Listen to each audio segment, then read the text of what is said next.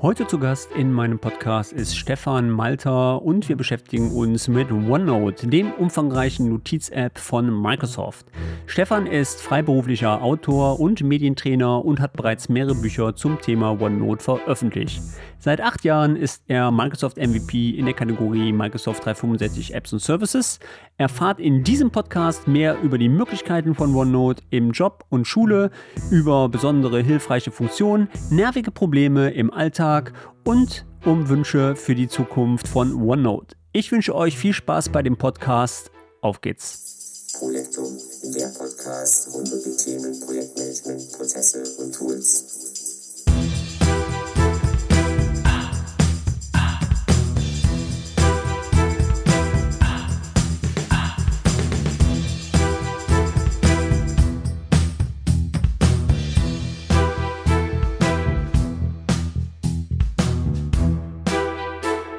Ich begrüße jetzt in der Leitung äh, den Stefan. Hallo Stefan, grüße dich. Ja, Hallöchen Torben, vielen Dank für die Einladung. Ist schön, dass wir uns hören.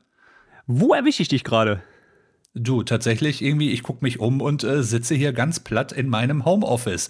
Das ist ja das Schöne, dass man irgendwie es äh, sehr nah zum Kühlschrank hat und äh, morgens auch in Jogginghose irgendwie sich an den Schreibtisch setzen kann. Also ich genieße das sehr, als äh, Autor und äh, ja auch Medientrainer hier größtenteils an meinem Schreibtisch zu sitzen und meine eigene, eigene Welt hier um mich zu haben nicht mehr, wie ich das früher gemacht habe, mit großen Redaktionen zu tun zu haben, zu sitzen in einem Pulk von durcheinander wirbelnden Leuten. Nee, ich äh, habe es hier gerade gemütlich, habe hier mein Glas Wasser am Schreibtisch und äh, ja, Kopfhörer auf und äh, habe nur dich im Kopf und im Ohr. Das ist schön. Würdest du dich mal ganz kurz, du hattest gerade schon mal angeschnitten, was du so machst, aber was deine Themenkomplexe sind, was dich so treibt, äh, vielleicht mal ganz kurz meinen Hörern vorstellen. Du, ich bin so ein ganz komisches Twitter-Wesen. also muss ich äh, kurz erklären. Ursprünglich komme ich ja aus dem Medienbereich, aus dem Journalismus, habe mich aber mittlerweile selbstständig gemacht als Autor und als Medientrainer. Das heißt, ich schreibe vor allem über Schwerpunkt äh, Microsoft Software, vor allem im Bereich digitale Bildung. Ähm, ne, das können Tools wie OneNote, PowerPoint und Co. sein. Darüber schreibe ich zum Beispiel Bücher, habe aber auch einen Blog, der äh, ganz gut läuft mit vielen Tipps und Anleitungen. Und daraus ist eben auch entstanden, dass ich regelmäßig auch gefragt werde, ob ich mal vorbeikomme zu Seminaren, zu Schulungen, zu Fortbildungen, zum Beispiel an Schulen, weil Lehrkräfte eben ja gerade auch im Zuge der Digitalisierung sich irgendwie mit diesen Tools auseinandersetzen wollen und sollen. Und ähm, aber auch in, in manchen Firmen, in mittelständischen Unternehmen, die sich auch äh, ja, digital auf den Weg machen und die Möglichkeiten von OneNote und Co. dann auch entdecken wollen und im besten Fall damit produktiv arbeiten. Du hast äh, mehrere Bücher über OneNote geschrieben. OneNote mhm. für Einsteiger, OneNote für die Lehre, OneNote für Journalisten, OneNote für iPad und auch in deinem Handbuch Microsoft 365 Education geht es zu einem großen Teil um OneNote. Äh, wie bist du damals eigentlich dazu gekommen, äh, so viele Bücher über OneNote zu schreiben? Was hat dich da bewegt? Ich muss dir echt sagen, ich bin da zum Überzeugungstäter geworden. Also ich bin, ähm, das, um das nochmal zu sagen, ne, ich bin kein, kein Mitarbeiter von Microsoft oder so, sondern äh, OneNote ist tatsächlich eine Herzensangelegenheit geworden, weil ich mich so ein bisschen in das Programm verliebt habe. Ich glaube, es gibt keine Software, wo Menschen so emotional eine Verbindung aufbauen, weil man darin eben so viel macht und täglich drin arbeitet. Ich habe äh, die letzten 13 Jahre in der Lehre an der Hochschule verbracht, also ähm, selbst auch gelehrt als Dozent, gleichzeitig im journalistischen Bereich eben auch gearbeitet und ich habe eine Lösung Lösung gesucht, in der man eben viele verschiedene Unterlagen zu Interviews, zu Recherchen, zu Fundstücken aus dem Internet, dem, also wo man diese vielen Informationen gut sammeln und sortieren kann. Mhm. Und ähm, ja, habe mich auf die Suche gemacht nach ganz unterschiedlicher Software. Bin zwischendurch bei so einem Wiki gelandet, das nur, nur online funktioniert und anderen Tools. Irgendwann sind irgendwelche Excel-Listen aufgetaucht, hab da versucht, alles einzufügen. Aber man kommt dann, glaube ich, mittlerweile um so einen äh, Dreh- und Angelpunkt wie OneNote nicht mehr drum herum, als wirklich Allesfresser, wo man unterschiedlichste Sachen eben reinpacken kann. Und äh, das hat mir so viel Spaß gemacht und so viel Freude gemacht. Und in einem Medienmenschen steckt eben auch immer drin ja auch dieses, ich möchte den Inhalt weitergeben, ich möchte mein Wissen mit anderen teilen. Das heißt, ich habe daraus dann, dann eine Anleitung geschrieben, das Ganze ins Netz gestellt. Das wurde wahnsinnig oft abgerufen ne, dieser, dieser Blog, mit dem ich ursprünglich angefangen habe, daraus ist dann wegen des Erfolgs sind aus diesen Blogartikeln dann tatsächlich Bücher entstanden und so ging das immer weiter. Dann kam eben auch irgendwann Microsoft um die Ecke, ist darauf aufmerksam geworden und mittlerweile dreht sich eben mein, mein Blogkosmos vor allem um OneNote, aber eben auch um das Zusammenspiel mit anderen Tools in Microsoft 365. Und ich glaube, ich habe persönlich einfach auch einen Hang zu, zu Lehre, zu Schule, ne, zur, zum Bereich Bildung, habe mich darauf spezialisiert Und äh, deshalb, äh, ja, glaube ich, verbinde ich eigentlich diese beiden Welten ganz gut. OneNote auf der einen Seite und die Bedürfnisse von Lehrkräften im, im tatsächlichen Alltag. Denn die kriegen ja plötzlich irgendwelche Softwarelizenzen in die Hand gedrückt, irgendwelche Geräte sollen plötzlich in den Schulen digital damit arbeiten. Und OneNote erfüllt eben einen Großteil äh, des Arbeitsalltags in, in Schule und Unterricht. Und ja, deshalb passt das zusammen wie der Popo auf den Eimer quasi. OneNote gehört ja, wenn man das so sieht, ähm, eigentlich zu so einer sehr untypischen Reihe vom Lebenszyklus her bei Microsoft. Ne? Wir hatten ja, sage ich mal, lange das Produkt im Office-Paket mit dabei. Ähm, das wurde dann ja ganz normal mit angeboten. Ich glaube, in allen Office-Paketen, auch damals schon on-prem war es mit dabei, richtig? Es ist immer noch auch durchgängig im Office-Paket dabei seit äh, 2003. Also hat jetzt quasi 20-Jähriges. Juhu. Juhu, okay. Können wir noch einen Happy Birthday-Song einspielen? Den singst du aber alleine. Ich pfeife dazu. Ähm, es, dann wurde es ja ein bisschen unruhig. Ähm, man hat es dann als eigenes App, als ähm, App, also ich glaube OneNote für Windows 10 hieß das App, dann genau. in den App Store gepackt und ähm, danach ist man ja dann wieder hingegangen, dann gesagt, hm, nee doch, äh, alles wieder Kommando zurück, äh, wir nehmen es wieder mit dem Office-Paket und wir machen ein Client auf Erstmal, wie hast du das wahrgenommen? Hast du da als MVP auch irgendwelche Informationen, wie es da der, wie der Wandel stattgefunden hat, warum man das gemacht hat und ich sag mal, ähm, wie man jetzt, sage ich mal, diese zwei Welten, zwei Apps zusammenfügen möchte? Gibt's da, ähm, wie ist dazu gekommen? Jetzt machst du einen Riesenfass auf und äh, in mir brodelt es auch. Also ähm, das muss ich sagen, Evi, wir, wir OneNote-Fans haben, glaube ich, sehr gelitten in den vergangenen Jahren durch dieses Hin und Her. Und auch weil die Kommunikation bei Microsoft da teilweise doch sehr unglücklich war. Ähm, ich glaube, es war so 2017, 2018, als es so diese Bestrebungen gab, in Richtung App zu gehen und äh, klar, alles irgendwie fingerfreundlich, touchfreundlich und stiftfreundlich äh, umzusetzen. Ähm, und äh, damals äh, gab es ja auch schon diesen MVP-Summit, den du ja auch kennst, ne? Also, dass man mhm. da in Redmond mal eingeladen wird. Man nimmt aber auch an Videokonferenzen teil, wenn man das möchte und äh, steht in Austausch mit den Entwicklern. Und als die das verkündet haben, da hat, glaube ich, alle, alle Beteiligten schon das Gefühl, oh, hier bricht gerade eine Welt zusammen, wenn es das jetzt nur noch als App gibt und äh, die auch noch weniger Funktionen hat. Damals hieß es dann, man kann Notizbücher auch nur noch in der Cloud benutzen. Das war damals äh, auch noch nicht so angesagt. Lokales Speichern geht nicht mehr. Also da brach für viele tatsächlich auch, auch so eine kleine Welt zusammen. Viele Medien haben daraus gemacht, dass OneNote ganz abgeschafft wird. Also da gab es dann eben auch schlechte Kommunikation und es war ein wahnsinniger Aufwand, das immer wieder klarzustellen. Ne? Da verändert sich nur was. Im Blog auch immer wieder klarzustellen, wenn Fragen kamen, ey, das ist nicht das Ende von OneNote, da gibt es jetzt nur eben eine andere Version. Und als dann eben diese Rolle rückwärts jetzt angekündigt worden ist, dass man wieder zurückgeht zu dem, ich sag mal, großen, mächtigen Desktop-Programm, also ich habe innerlich gefeiert, sage ich ganz offen. Ich weiß, dass ähm, gerade diese vereinfachte App, dass die in vielen Schulen und Bildungseinrichtungen sehr gerne genutzt wird. Klar, weil die, weil die Benutzeroberfläche überschaubarer ist. Aber ich möchte schon gerne alle Funktionen um mich haben. Und gerade auch in Seminaren und Schulungen war das über die vergangenen Jahre wahnsinnig anstrengend, alles eigentlich immer in zwei Versionen zu erklären. Also zu sagen, wie sieht das denn in der App aus? Wie sieht das in dem großen Desktop-Programm aus? Es gab eben keine, keine Feature-Parität. Ne? Es war äh, tatsächlich schwer, alles irgendwie doppelt und dreifach dann, dann zu erklären. Auch im Blog, in Anleitungen, auch in den Büchern. Und deshalb bin ich der größte Fan, der, der jetzt irgendwie froh ist, dass Microsoft sich getraut hat zu sagen, okay, die App wird nicht so angenommen, wie wir uns das vorgestellt haben. Wir setzen jetzt auf das, äh, auf das Desktop-Programm innerhalb der Windows-Welt.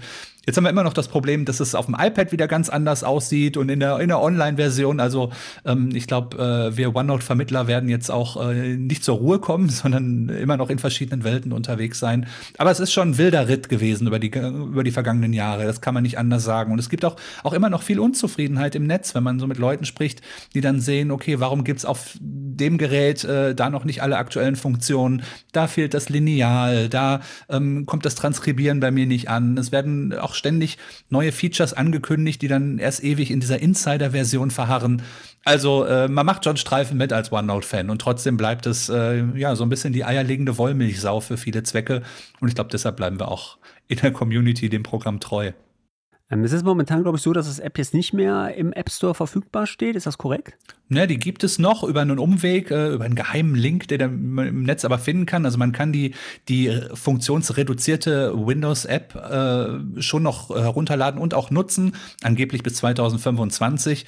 Aber ich sag mal so, wer jetzt auch äh, Lust hat, mit OneNote einzusteigen, der sollte direkt auf die, auf die vernünftige, auf die umfangreiche Desktop-Version äh, setzen, denn die wird gerade weiterentwickelt, auch tatsächlich eben immer wieder mit neuen Funktionen bestückt. Also die App äh, habe ich eigentlich schon, schon völlig aus meinem Kosmos gestrichen. Auch wenn ich weiß, dass viele damit tatsächlich gerne noch arbeiten, aber ähm, empfehlen kann ich es nicht. Wie gesagt, allein wegen des Funktionsumfangs, da tut man sich keinen Gefallen und dann hinter sich wieder umgewöhnen zu müssen, alle Inhalte übertragen zu müssen auf die neue Version, das ist, äh, ja, ist Quatsch. Also wer durchgängig mit der Desktop-Version für Windows gearbeitet hat, ähm, der muss natürlich nichts machen. Wer Hilfe beim Umzug braucht, findet bei mir im Blog auch auf malta365.de, findet da auch äh, diverse Anleitungen zu.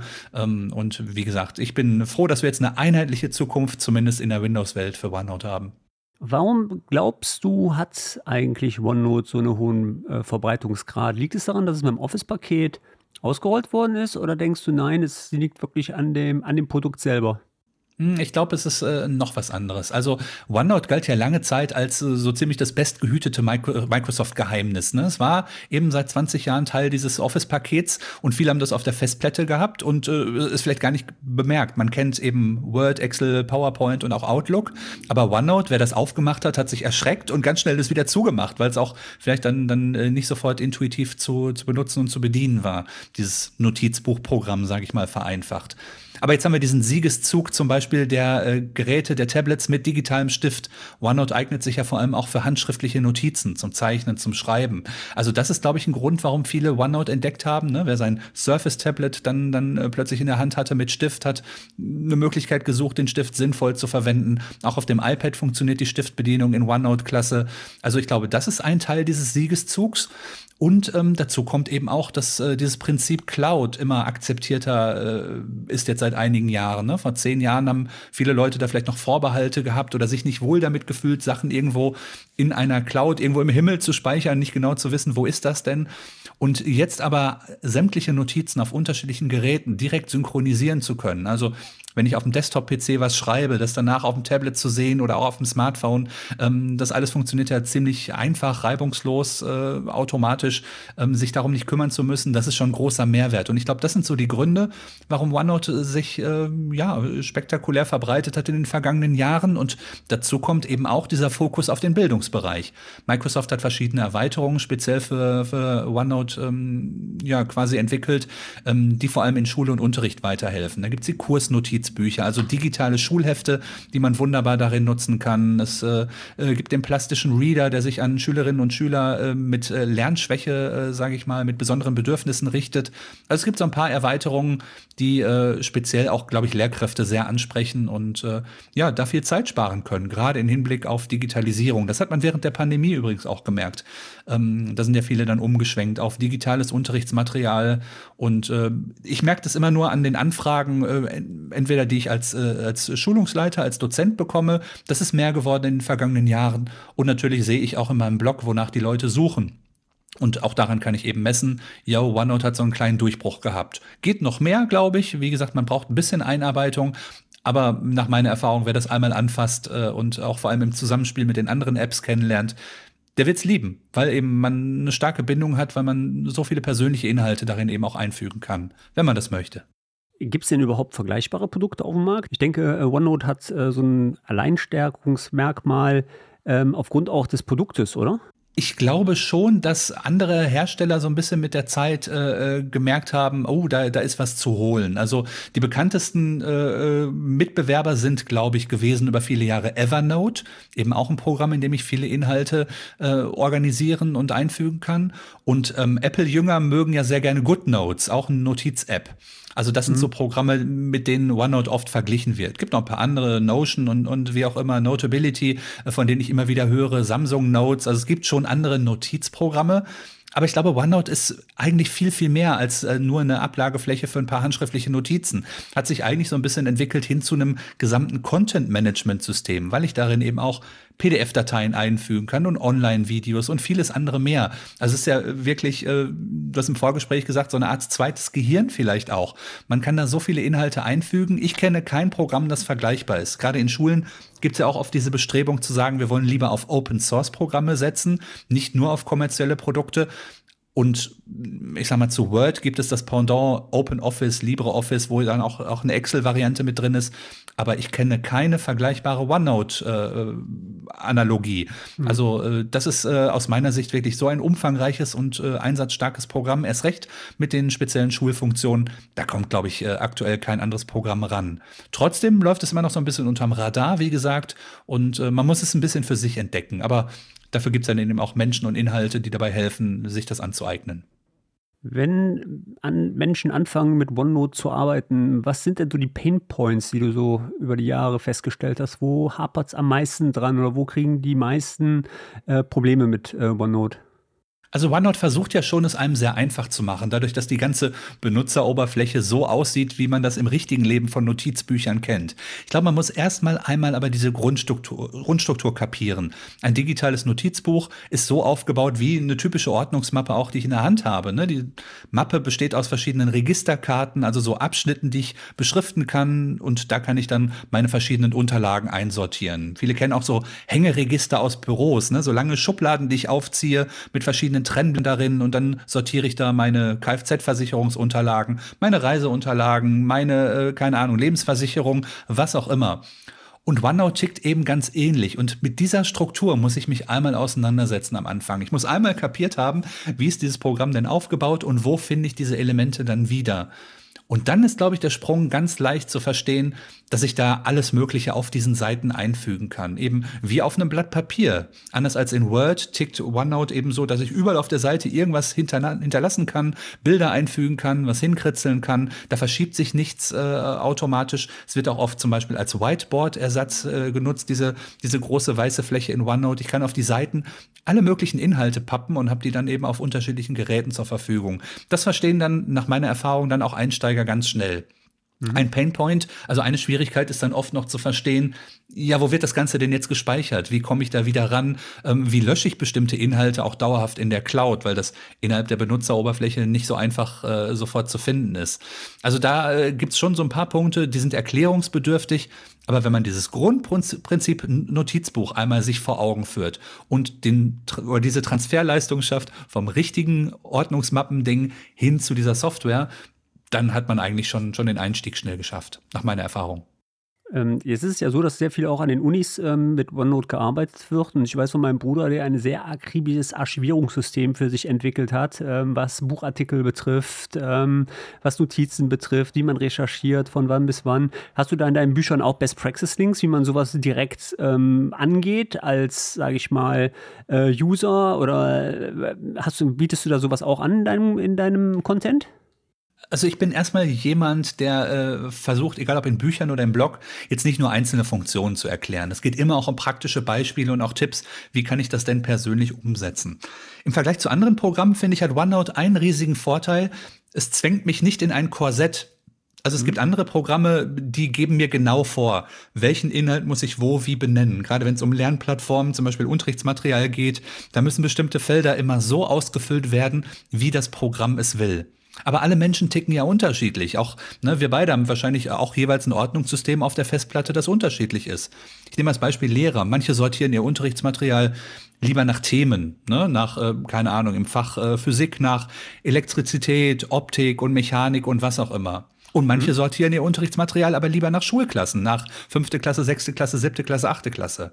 Und OneNote lässt mir die komplette Freiheit. Ich kann verschiedene Hierarchieebenen einbauen, ich kann mein Material auf verschiedene Weisen auch verschlagworten und dann schnell wiederfinden. Anders als in Ordnern auf der Festplatte sind sämtliche Inhalte auch jederzeit quasi offen, also verfügbar. Ich muss nicht einzelne Word-Dokumente immer auf und zu und auf und zu machen, sondern ich habe quasi sämtliches Material zur Verfügung. Und wenn ich wenn, dann was Spezielles suche zum Thema Konjunktiv oder so und das entsprechend verschlagwortet ist, dann finde ich das sofort in meinem gesamten Unterrichtsmaterial. Ich kenne Lehrkräfte, die haben ausschließlich alles, was sie brauchen, auch übrigens Studierende, Referendare, die haben alles ausschließlich nur noch in OneNote und gehen dann in den Unterricht oder in die Vorlesung nur noch mit ihrem mobilen Gerät quasi und haben darin alles zur Verfügung. Das heißt, es gibt schon durchaus äh, Tipps natürlich, wie kann man sich darin sortieren, wie kann man die Sachen wieder auffindbar machen. Unterm Strich hat aber jeder sein, sein eigenes Ordnungssystem. Und was ich auch ganz wichtig finde, auch in Schulungen immer zu sagen, man kann auch digital vermüllen. Also auch das passiert. Also äh, nur weil ich jetzt ein digitales Tool habe, heißt das nicht, dass ich nicht dann auch viel zu viele Unterlagen dann auch ähm, ja da irgendwo in unterschiedlichen Abschnitten zur Verfügung habe. Und äh, auch da muss ich regelmäßig aufräumen und dann gucken, was brauche ich überhaupt noch und sich auch trauen, Sachen wieder zu löschen. Das fällt, glaube ich, den meisten schwer, dass OneNote irgendwann so eine Müllhalde auch wird, weil ich sämtliche Inhalte, vielleicht auch aus dem Netz oder bestimmte E-Mails, da irgendwie reinpacke, die ich aber vielleicht einfach irgendwann auch nicht mehr brauche. Das heißt, aufräumen muss ich trotzdem, auch wenn ich digital arbeite. Ja, was mir dabei in meinem OneNote aufgefallen ist, da gebe ich dir 100% recht. Ähm, und zwar das persönliche Notizbuch, persönliche Notizen, wie es heißt. Da fliegen ja alle diese Schnellnotizen von mir rein. Ja. Und gestern habe ich äh, was gesucht und bin dann da rein. Ich denke, oh mein Gott, hier musst du dringend mal wieder aufräumen, was hier du brauchst. Also manchmal ist auch nur so ein Link auf einer Seite, den ich irgendwie mal irgendwann da reingepostet. Ich weiß doch nicht mal mehr warum. Ähm, irgendwann mal abgelegt und nicht mehr wiedergefunden. Ich glaube, das ist auch so ein typisches Einsteigerding. Man macht sich dann ein digitales Notizbuch und packt da alles rein. Und äh, OneNote hat zum Start, wenn man es zum ersten Mal benutzt, hat dann eben auch so ein Beispiel-Notizbuch für jeden Benutzer und äh, sich zu trauen, auch weitere Notizbücher für weitere Zwecke zu machen und sich da ein bisschen, bisschen besser zu sortieren, das schadet, glaube ich, nicht. Vielleicht sich auch vorher einmal aufzumalen, wie möchte ich meine, meine sämtlichen Unterlagen darin sortieren. Aber wenn man dann eben verschiedene Notizbücher hat, Ne? Ich habe auch eins für, für Reiseplanung, eins für alle Versicherungsunterlagen, eins für alle Seminareinheiten, die ich gebe. Also wenn man sich da ein bisschen Struktur auch, auch selber äh, sich dazu zwingt, dann findet man sich, glaube ich, drin zurecht. Aber man muss eben tatsächlich aufpassen, gerade für so schnelles Brainstorming. Ne, wenn ich hier und da mal eine Notiz einfüge, pff, ja, irgendwann, ich meine, es platzt dann nicht, aber äh, voll bleibt es trotzdem. Ähm, bleiben wir mal ganz kurz nochmal bei den Best Practice ansetzen. Ähm, du hattest mhm. gerade schon so ein paar äh, genannt und zwar äh, ist mir einfach aufgefallen, die Problematik von den ganzen Tools betrifft Project meistens auch, ist, dass man früher gesagt hat von der IT-Abteilung, oh, wir rollen das mal komplett aus und dann fangen die Leute mit zu arbeiten. Und wenn die Leute dann damit arbeiten und fünf Jahre später sagt man, okay, jetzt äh, wollen wir ja mal eine Einführung machen, dann hat man ein Problem, weil jeder schon mit dem Tool gearbeitet hat und unkontrolliert das eigentlich ja. genutzt hat. Ähm, sind das auch deine Erfahrungen? Kann dir das auch bei OneNote äh, passieren? Oder was würdest du also als Best Practice sagen, wenn ein Unternehmen wirklich OneNote gezielt einführen will für sein Unternehmen zum Bearbeiten? Gibt es da einen Unterschied zu der Vorgehensweise, wir rollen es einfach mal mit Office aus oder ähm, ist das egal bei OneNote? Also nach meiner Erfahrung, egal ob in Schulen oder auch in Firmen, ähm, genau das, was du gerade beschrieben hast, passiert sehr oft. Ne? Leute entdecken das, haben Spaß an der Software, packen da mal einfach irgendwas rein, teilen das dann irgendwie vielleicht auch mal mit anderen Leuten und so entstehen überall irgendwelche Gewächse. Und nach meiner Erfahrung, das gilt aber, glaube ich, egal ob du mit OneNote oder Teams oder, oder anderen, anderen Programmen arbeitest, du musst eben trotzdem noch miteinander sprechen, auch wenn du digital arbeitest und auch gemeinsame Vereinbarungen treffen. Wo speichert wer was, in welcher Form und vor allem, wie sind die Elemente benannt? Egal, ob ich in Teams verschiedene Kanäle habe, dann muss ich ein System entwickeln, um die eindeutig zu benennen. Wenn ich in einer Schule mit digitalen Schulheften arbeite, dann müssen die Schülerinnen und Schüler auch eine ja, nachvollziehbare Struktur darin wiederfinden. Ähm, kann nicht sein, dass ich bei dem Lehrer äh, heißt es Aufgaben, bei dem anderen heißt es Übung und bei dem anderen heißt es Klasse 7c. Ne, dann dann habe ich da keine Struktur. Das heißt, ich muss mich trotzdem immer noch, finde ich, an einen Tisch setzen und gemeinsam überlegen, wie wollen wir die Sachen benennen und sich da natürlich dann auch aufeinander einstellen. Also gerade bei einer Einführung ähm, an, an Schulen habe ich oft die Situation, es gibt eben die Freaks, die damit schon, schon, schon sehr viel jonglieren und damit gerne arbeiten. Und genauso aber auch die absoluten Einsteiger, die erst noch mit verschränkten Armen da sitzen, dann aber so nach und nach auftauen und die Möglichkeiten entdecken und dann kann, kommt eigentlich schon der Punkt, egal ob Unternehmen oder Schule, als Team oder Kollegium muss ich mich ab einem gewissen Punkt zusammensetzen und zu sagen, für welche Zwecke nutzen wir es überhaupt?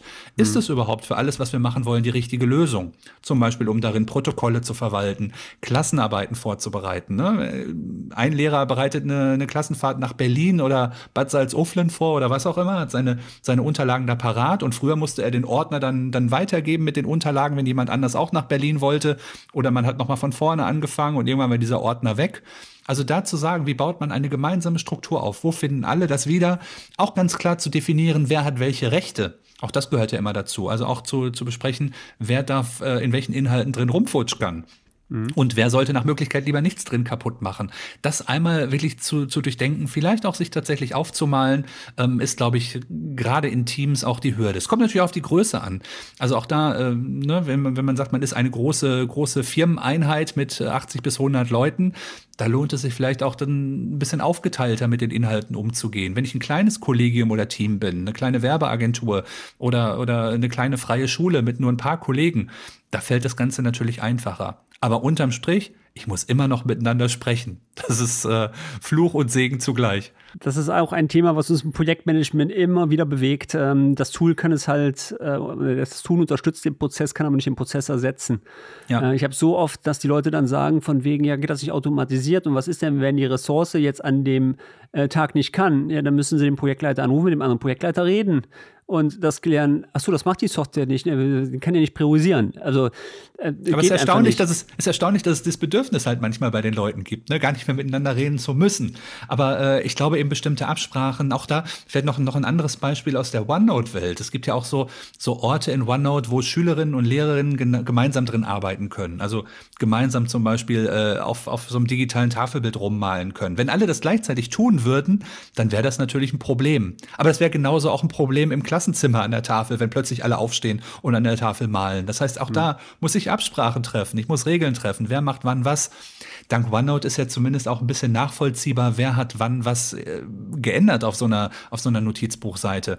Aber trotzdem, wie gesagt, braucht es die Kommunikation und das ist, glaube ich, auch gut so. Gehen wir mal den Schritt Richtung Zukunft. Ähm, ich weiß nicht, warst du auch auf den Summits dieses Jahr? In den vergangenen Jahren, in diesem Jahr habe ich äh, nur bedingt was mitbekommen, muss ich fairerweise sagen. Auch äh, weil jetzt äh, da, glaube ich, was OneNote angeht, eigentlich da das Ziel auch klar ist. Ne? Die, die Desktop-Version wurde nochmal ordentlich erweitert und ähm, da wird es in Zukunft noch wirklich ein paar spannende Funktionen geben, auf die ich mich total freue.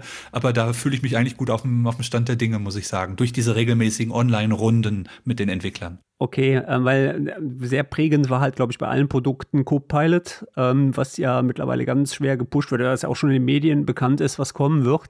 Wir reden über künstliche Intelligenz, oh ja. Ja, das war der, der wichtige Punkt, der Übergang gezielt. Ähm, nein, ähm, wie siehst du das? Also ich persönlich bin da so wie soll ich sagen, zwiegespalten, weil auf der einen Seite denke ich mir, bauen wir uns eine sehr große Zukunft auf. Ich denke auch, dass die viele Inhalte bietet, die wir als Menschen nutzen können. Ich kenne aber auch andersrum die Organisation, die Welten, wo ich unterwegs bin. Und dort bewegen wir uns meistens noch von der Feature-Nutzung sehr viele Jahre zurück in den Unternehmen. Und ich weiß nicht, ob die Akzeptanz, die Microsoft sich erhofft, sofort umschlagen wird. Jetzt meine Frage zu dir. Wie siehst du das Verhältnis bei Copilot in OneNote? Eine richtige Bereicherung wird sofort genutzt und alle warten drauf? Oder sagst du auch eher, naja, muss man erstmal abwarten, wie das Userverhalten sein wird? Ich glaube, die Bandbreite wird größer. Ich glaube, die Bandbreite zwischen denen, die sich zurückgelassen äh, fühlen und denen, die ganz vorne mit dabei spielen, äh, mit, mit mitspielen, ich glaube, die wird größer. Man hat das ja so ein bisschen bei ChatGPT auch gesehen, ne? Diesem großen Hype seit, ich glaube, Oktober vergangenen Jahres ging das, glaube ich, gefühlt los. Ähm, mir sind die Augen wahnsinnig groß geworden. Ich fand das so klasse und habe, glaube ich, jedem, der es nicht hören wollte, in meinem Umfeld erzählt, was das alles kann und es vorgeführt. Und das hat auch wirklich zu vielen Aha-Effekten geführt. Gerade Lehrkräfte, die sich da mal eben so einen Unterrichtsentwurf ausspucken können, ähm, die fanden das natürlich toll. Tatsächlich in der Praxis dann damit zu arbeiten, machen jetzt trotzdem die wenigsten. Was ich eben äh, auch nur so bedingt verstehe. Also da gibt's dann immer trotzdem dieses Gefühl, oh, ich habe so viele andere Sachen noch im Kopf und ich habe das bisher schon immer anders gemacht und selber gemacht. Warum soll ich denn und so? Ähm, diese Stimmen wird es immer geben. Gleichzeitig kenne ich keine Technologie, die in so kurzer Zeit für so viel Diskussionen und Gesprächsstoff gesorgt hat, auch in der Lehrerbubble. Ne? Ich weiß nicht, ähm, ob du schon mal von dem Twitter-Lehrerzimmer gehört hast. Es gibt da so einen Hashtag, unter dem Außerdem äh, tauschen sich Lehrkräfte bei Twitter aus und äh, ähm, ich glaube, da in den vergangenen Monaten gab es so viele Anregungen für ChatGPT und auch andere äh, Tools der KI ähm, für Schule und Unterricht. Das war wirklich der Wahnsinn. Das habe ich so noch in keiner Form erlebt, dass es da eine so große Welle an Begeisterung auch gibt. Ich persönlich glaube, es ist total naheliegend, jetzt diese, diese Funktionen auch, auch einzubauen in äh, Word und, und PowerPoint und Co., sich E-Mails automatisch beantworten zu lassen, Texte automatisch verfassen zu lassen. Wenn ich äh, Beispieltexte zum Beispiel brauche für einen Blogbeitrag oder so, ich bediene mich dann auch an, an diesen Tools. Ähm, eine Präsentation sich automatisch äh, erstellen zu lassen, das ist erstmal alles reizvoll. Auch da glaube ich, muss man sehr klar klären, was ist denn eigentlich das Versprechen? Die KI wird mir, das ist meine Prognose, jetzt auch nicht sämtliche Arbeit abnehmen. Ich glaube, das liegt auch in der Natur der Sache. Dafür ähm, ähm, sind bestimmte Aufgaben zu speziell oder brauchen dann noch eine, eine bestimmte Portion Menschlichkeit und Herz. aber sie können mich unterstützen. Und ich glaube, vielen ist noch nicht klar, was heißt denn diese Unterstützung? Also, dass, dass eine KI jetzt nicht den kompletten Unterricht übernimmt. Ich meine beim Thema Schule. Das sollte, glaube ich, klar sein. Aber dass Schülerinnen und Schüler nebenbei vielleicht schon mal äh, anders üben können mit KI-Tools, dass Lehrkräfte mehr Zeit gewinnen, dadurch, dass sie sich äh, bestimmte Aufgaben automatisch vorkorrigieren lassen. Also da gibt es ja schon durchaus Möglichkeiten, die spannend sind es muss geklärt werden, was ist denn das eigentliche Versprechen der KI? Unabhängig von, von jetzt allen äh, Gefahren, über die auch oft gesprochen wird, mit Deepfakes und Co., da muss es natürlich auch Regeln für geben. Aber ich glaube, es braucht hier, ja, jetzt komme ich aus dem Medienbereich. Ich habe natürlich dieses große Wort Medienkompetenz auch immer auf der Stirn kleben. Es glaub, braucht Aufklärung. Ich glaube, jeder muss sich auch mal mit diesen Tools eben auseinandersetzen, verstehen, was kann das denn überhaupt? Und dann auch diese Transferleistungen erbringen, um zu sagen, wo hilft es mir speziell in meinem Arbeitsalltag? Ich möchte jetzt nicht, dass, dass, dass meine E-Mails alle automatisch beantwortet werden. Da fehlt mir eigentlich der Sonnenschein, den ich sonst noch versuche reinzupacken in die E-Mails. Aber wenn es mir Zeit spart und schon mal Sachen vorformuliert oder auch bestimmte Bilder generiert, für die ich sonst einen großen Aufbau bräuchte, wenn ich das, das per Hand fotografieren würde oder so, ähm, das ist doch erstmal genial. Also was da möglich ist und ich sag mal so, wir kennen die Tools, die frei verfügbar sind. Wer weiß, was da noch alles in der Mache ist. Also ich freue mich ehrlich gesagt auf die Zukunft, glaube aber eben, es braucht, und das, damit erfinde ich die Welt jetzt auch neu, es braucht Regeln und es braucht auch da ja, eine bessere Kommunikation vielleicht auch. Wofür ist das überhaupt da? Was kann das? Und äh, ja, was ist da vielleicht auch gewünscht? Das können wir auch mitgestalten übrigens. Also da äh, sehe ich auch oft Menschen, die sich auf den Rücken legen wie ein Marienkäfer und sagen, oh, das rollt jetzt über mich, ähm, ich, ja, habe da gar keinen Einfluss drauf. Nee, wir können es jetzt auch noch mitgestalten, in welcher Form wir darüber aufklären, in welcher Form wir das in Arbeitsabläufe einbinden und äh, wie wir uns diese Tools zunutze machen. Ja, und das sehe ich genauso. Da ist nichts mehr beizufügen von meiner Seite. Hör mal. Ach, schade. Ich dachte, wir reiben uns jetzt noch ein bisschen oder, oder mal tragen noch ein kleines Kämpfchen aus. Nein, das ist ja spannend, auch gerade so im Bereich äh, Projektmanagement. Und gerade, also es ist ja egal, mit wem du sprichst. Viele, viele Menschen im Arbeitsleben fühlen sich überfordert und gefordert von den vielen Aufgaben. Zeit ist ein großes Problem. Wir wollen alle vielleicht auch hin zu einer Vier-Tage-Woche oder weniger. Also sich Möglichkeiten zu erschließen, wie man sich das Leben leichter machen kann oder wie man so typische Dumbatz-Aufgaben, ne? Sachen, die sich automatisch wiederholen, wie man die vielleicht auch äh, von digitalen Tools äh, übernehmen lassen kann. Das ist doch erstmal toll, um wieder mehr Zeit zu haben für das Eigentliche, vielleicht das Kreative oder den Umgang mit Menschen. Also ich freue mich über jeden Pflegeroboter, auch später in einem Altenheim, äh, der sich um bestimmte Sachen kümmert, damit die Menschen untereinander wieder mehr, keine Ahnung, Mensch, ärger dich nicht spielen können oder so. Ne? Also ich, äh, ich glaube, ich glaube schon durchaus an die Vorteile. Ich bin da so ein bisschen zwiegespalten noch, äh, ob wenn ich wieder so ein deutsches Typ typisches Ding kriegen, ähm, wie beim Datenschutz. Ähm, ja, das haben wir schon. Ja, genau, das haben wir schon. Deswegen wollte ich das Fässchen jetzt nicht gerade aufmachen. Ähm, ja. Ich wollte aber ein anderes Fässchen vielleicht aufmachen. Ich meine, es gibt ja schon sehr schöne Videos äh, bei YouTube, was, was äh, Copilot kann. Und was ich von Microsoft immer sehr nice finde, dass sie darauf hinweisen, es ist kein Autopilot, es ist ein Copilot. Ja. Ähm, wer schon mal geflogen ist oder sich damit beschäftigt hat, der weiß, dass es ein großer Unterschied ist.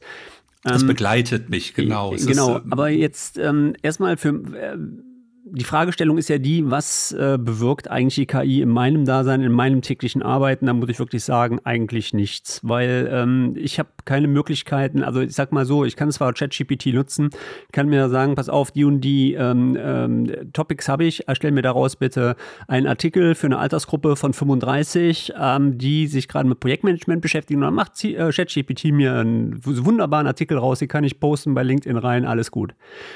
Ähm, also erstmal, wenn ich allerdings ein Problem habe oder du, zum Beispiel bei OneNote, was noch nie da gewesen ist und du willst das blocken, da kann ChatGPT dir überhaupt nicht mehr helfen, weil überhaupt keine Informationen im Internet dazu verfügbar stehen. Ja? Das heißt, äh, du musst deinen Content trotzdem noch selber erstellen, wenn du Blogger bist und, sage ich mal, auf einem Niveau bloggst, ja, wo neueste Tech-News oder Probleme beschrieben werden, was ChatGPT nicht weiß. Du kannst ja vorher mal fragen, klar, äh, kennst du das Problem? Dann wird er sagen, nö. Ja? Ähm, dann haben wir die Problematik, so ich weiß nicht, so ein deutsches typisches Thema ist auch, dass wir Deutsche uns nicht mit ähm, Standard zufrieden geben. Ähm, das ist mir so oft aufgefallen. Also wenn du im Ausland unterwegs bist, in der USA etc., Microsoft Project hatte die und die Features, konnte alles, dann die Amerikaner, ja okay, wir leben halt nur mit den 80 Prozent, damit können wir arbeiten. Das wird ja in Deutschland nie passieren. In Deutschland werden sie sagen, nee, Moment, also nee, das wollen wir nicht, wir wollen den Button jetzt oben rechts haben. Das geht nicht, nee, da können wir die Software nicht einsetzen. Und das ist so ein Problem, so typisches deutsches Thema, dass äh, viele deutsche Unternehmen ähm, sehr darauf bedacht sind, ihre eigene Oberfläche, ihr eigenes Dasein, ihr neues Raddenken, sage ich immer. Ja, die wir erfinden das Rad immer wieder neu, besser. Ähm, ich glaube, und das wird auch bei der KI ein Problem werden, weil ähm, dann gesagt wird, nö, dann mache ich lieber selber, dann benutze ich das nicht. Na, es gibt ja dann auch diese, diese typische Häme, das, auch das hat man jetzt bei, bei ChatGPT oder auch Bing gesehen. Ähm, die KI spuckt natürlich manchmal Antworten aus, die nicht hundertprozentig korrekt sind. Da wird oft von Halluzination gesprochen, weil es ja eben Antworten nach Wahrscheinlichkeitsprinzip äh, sind, die die Tools ausspucken. Ähm, und dann gibt es dann Häme und wird gesagt, ey, wie das funktioniert ja gar nicht und das, das, deshalb äh, lohnt es sich nicht, das zu nutzen. Mhm. Und ich glaube, da, da scheitert es auch wieder an dem Verständnis, was, was können die Tools und wofür sind die wirklich da? Du hast gerade auch dieses Beispiel beschrieben, sich davon Blogartikel äh, schreiben zu lassen. Das wäre überhaupt nicht mein Anspruch. Mein Anspruch wäre schon durchaus, dass mich ChatGPT oder andere Tools dabei unterstützen, vielleicht eine Struktur vorab festzulegen oder mich zu inspirieren. Welche äh, zehn Punkte sollte ich denn in diesem Artikel unterbringen? Also schon durchaus eben, deshalb finde ich auch diesen Begriff Copilot eigentlich ganz gut, mich zu begleiten bei den Aufgaben, mich zu inspirieren, es gibt ja auch unterhaltsame Anwendungen für künstliche Intelligenz, mal davon ab. Also auch dazu zu unterscheiden, was nutze ich jetzt vielleicht einfach nur, weil es spannend ist und, und Spaß macht. Ne, Wenn es um eine kreative Bebilderung geht oder um welche Quizspiele, irgendwelche äh, Quizfragen äh, vor, vorab automatisch auszuspucken. Da steckt ganz viel Musik drin, finde ich. Und wenn es um Produktivität geht, ja, muss ich eben genau definieren, es gibt nicht X oder Hop, nicht 100% oder 0%. Es geht nicht darum, dass mir dieses Tool alles perfekt ausspuckt, wie du es gerade gesagt hast und wie es aber oft unser Mentalitätsanspruch ist. Aber wie gesagt, es, es begleitet mich auf dem, auf dem Weg dahin. Und äh, wie gesagt, wir stehen ja auch noch am Anfang dieser Entwicklung. Wir haben so viele Menschen, die noch nie was davon gehört haben und überhaupt keine Vorstellung von künstlicher Intelligenz haben. Ähm, ich glaube, es braucht ganz viel Vermittlung jetzt erstmal auf diesem, diesem Weg dahin. Und äh, währenddessen werden bestimmte Speerspitzen an Menschen schon, schon durchaus, glaube ich, dann auch, auch ja entwickeln. Wie kann das dann im tatsächlichen Alltag weiterhelfen? Okay, dann würde ich sagen, bedanke ich mich bei dir für die Podcastaufnahme, ähm, lieber Stefan. Und äh, wenn die Hörer ähm, mehr Infos von dir erfahren wollen, wo können sie da fündig werden? Ach, ich bin doch auch wirklich überall unterwegs. Also äh, ich glaube, wenn man, wenn, man, wenn man danach sucht, man findet äh, ganz leicht meinen Blog, malter365.de. Das ist so der Dreh- und Angelpunkt für alle Inhalte. Und von da aus äh, führt es dann, wenn man möchte, zu Facebook, zu YouTube, zu Twitter, zu, was gibt's denn noch, äh, TikTok meinetwegen. Also ähm, da habe ich auch so viel Freude dran, die Inhalte auf unterschiedlichen Plattformen zu streuen. Da ist, glaube ich, für jeden was dabei. Aber mein Blog, malter365.de, das ist so, so der Dreh- und Angelpunkt, unter dem alle Inhalte zu finden sind. Und ich bin tatsächlich auch ein echter Mensch. Ich bin ansprechbar. Man äh, muss nicht nur sich die Inhalte steif angucken, man kann mich auch anschreiben, wenn man das möchte oder in irgendeiner Form mit mir kommunizieren. Also ich freue mich dann auch, auch gerne über Kontakte, Anregungen, vielleicht auch Themenvorschläge, auch von echten Menschen und nicht nur von der künstlichen Intelligenz. Und natürlich packe ich auch alle genannten Links, die du gerade ähm, genannt hast, hier mit in die Shownotes rein. Dann kann derjenige auch direkt auf die entsprechenden Plattformen draufklicken. Ja, mach das mal. Das finde ich gut und ich bin dir äh, sehr, sehr dankbar. Das war äh, total auch ein, eine schöne Reise durch diese ganz unterschiedlichen Themenwelten rund um OneNote und Co. Vielen, vielen Dank. Ja, ich habe zu danken und das letzte Wort gehört dir ich habe mal als Journalist gelernt, man gibt niemals dem Interviewpartner das letzte Wort, weil man immer selber abrundet. Aber ich nutze das jetzt einfach knallhart aus. Also äh, die habe ich schon gedankt. Äh, wirklich, das, das äh, war ein total angenehmes Gespräch.